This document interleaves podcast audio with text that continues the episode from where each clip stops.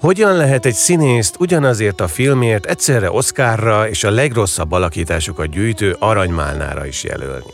Ritkán, de megtörténik, ahogy idén is.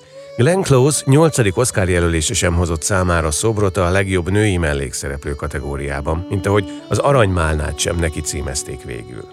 És ha a kérdés megválaszolásáért elkezdjük megnézni a Hillbilly Elegy, vagy Vidéki ballada az amerikai álomról című mozit a Netflixen, azonnal kiderül, hogy ez a legkevésbé izgalmas kérdés a film kapcsán.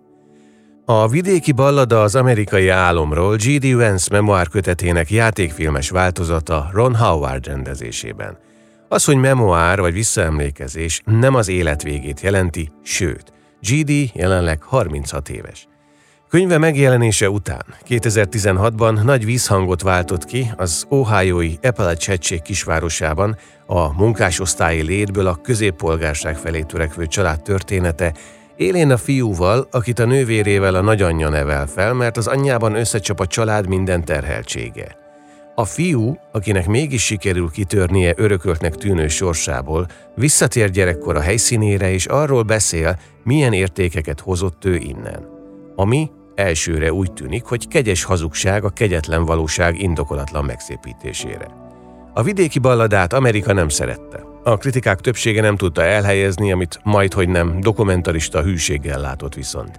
Az alapjáraton a gyerekeit érzelmileg zsaroló fiatal anyát, aki időnként bepörög, és olyankor a fiával az anyósülésen addig nyomja a gázpedált, amíg az sírva nem fakad. És amikor a fiú kiakad, jól meg is veri. Nem kicsit, nagyon hogy a fiú egy idegenhez menekül aztán segítségért.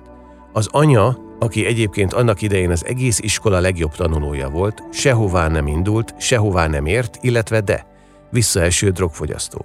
És épp ez a dráma.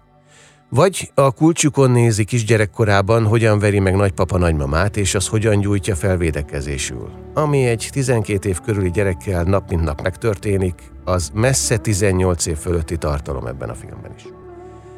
A vidéki balladában az anya felé egy ponton elhangzik, hogy nem elég mindenért másokat hibáztatni, és mindenkinek felelősséget kell vállalni az életében.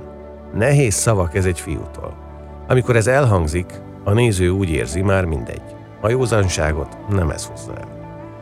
Miközben Oscarra jelölt, és azt el is nyerő társai az amerikai álmot magát kérdőjelezik meg, addig a vidéki ballada az amerikai álomról végül épp odaér. A hőse megvalósítja az álmot. Amit viszont felmutat, az az, amire nem szoktunk rányítni, ha nem muszáj, hogy milyen áldozatokba kerül ez a családnak. Van, aki megmarad a maga kis köreiben, van, akit szétüt egy másik élet elérésének reménytelensége, és van, aki nem ismeri el a remény hiányát és megvalósítja az álmot, amit, ha jobban belegondolunk, családi segítséggel és egy normális párkapcsolat támogatásával ér el. És amikor eléri, nem megtagadja, ahonnét származik, hanem visszamegy és értékeli. Lehetne ez persze hollywoodi film is, de hát megtörtént. Sőt, ha a filmvégi feliratok még érvényesek, tulajdonképpen így állt helyre minden és mindenki a valóságban is.